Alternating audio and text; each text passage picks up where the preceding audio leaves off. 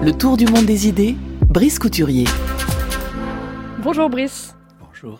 La démocratie a plutôt tendance à reculer dans le monde. C'était le thème de vos chroniques de la semaine dernière. La dernière grande vague porteuse de, démocratie, ce furent les printemps arabes. On en parlait à l'instant. Qu'en reste-t-il?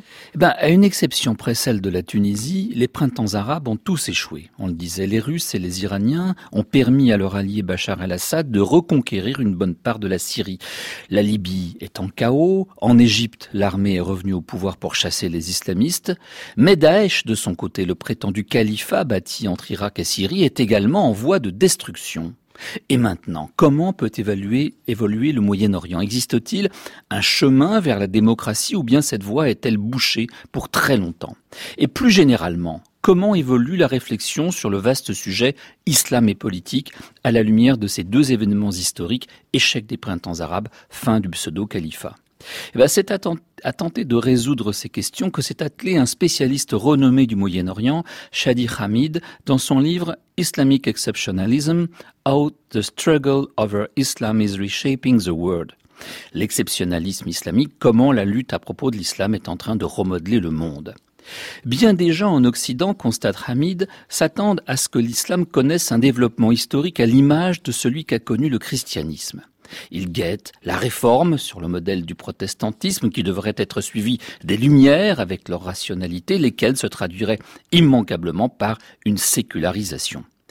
La religion et la politique trouveraient chacune leur place et la démocratie libérale triompherait enfin. C'est un bien joli scénario, mais il est hautement improbable, selon Shadi Hamid.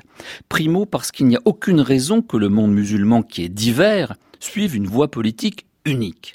Segundo, parce qu'il y a encore moins de raisons que cette voie soit celle déjà parcourue par l'Occident, qui n'est décidément pas un patron universel et généralisable. Et puis il y a cet exceptionnalisme islamique qui donne son titre à cet essai. En quoi consiste-t-il selon son auteur?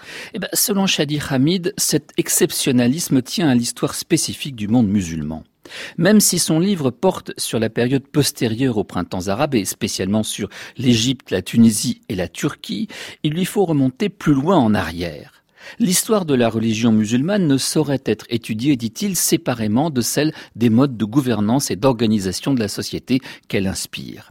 Car si le fondateur du christianisme était un dissident, celui de l'islam fut à la fois théologien, prédicateur, homme de guerre et bâtisseur d'un État. Dès son moment fondateur, l'islam entremêle donc les fonctions religieuses et politiques, et cela a contribué à façonner la vision du monde que partage le monde musulman, quelle que soit sa diversité. Dans le Coran, on trouve l'équivalent d'un code civil avec des listes d'infractions et de sanctions, des règles de partage des héritages, etc. Mais le texte est beaucoup plus ambigu sur les questions spécifiquement politiques et constitutionnelles. Ici, on trouve des encouragements à consulter largement les membres de la communauté avant toute prise de décision importante. Ailleurs, la nécessité de concentrer le pouvoir en une seule main. En fait, les querelles d'interprétation commencèrent immédiatement après la mort de Mohammed. Ses successeurs devaient-ils procéder d'une élection ou être héréditaires? Certes, le califat héréditaire s'est imposé dans les faits et il a été le système politique en vigueur durant plus d'un millénaire, mais il n'est pas expressément prescrit par le Coran. Et en outre, Mustafa Kemal, comme on sait, l'a aboli en 1924 afin de créer la Turquie moderne. L'islam, et c'est la thèse principale de Shadi Hamid, est donc susceptible de bien des interprétations politiques. C'est pourquoi d'ailleurs on peut parler de socialisme islamique comme de capitalisme islamique. On peut accommoder l'islam, dit-il, à bien des sauces. Mais il existera toujours une tension entre l'islam et la démocratie libérale.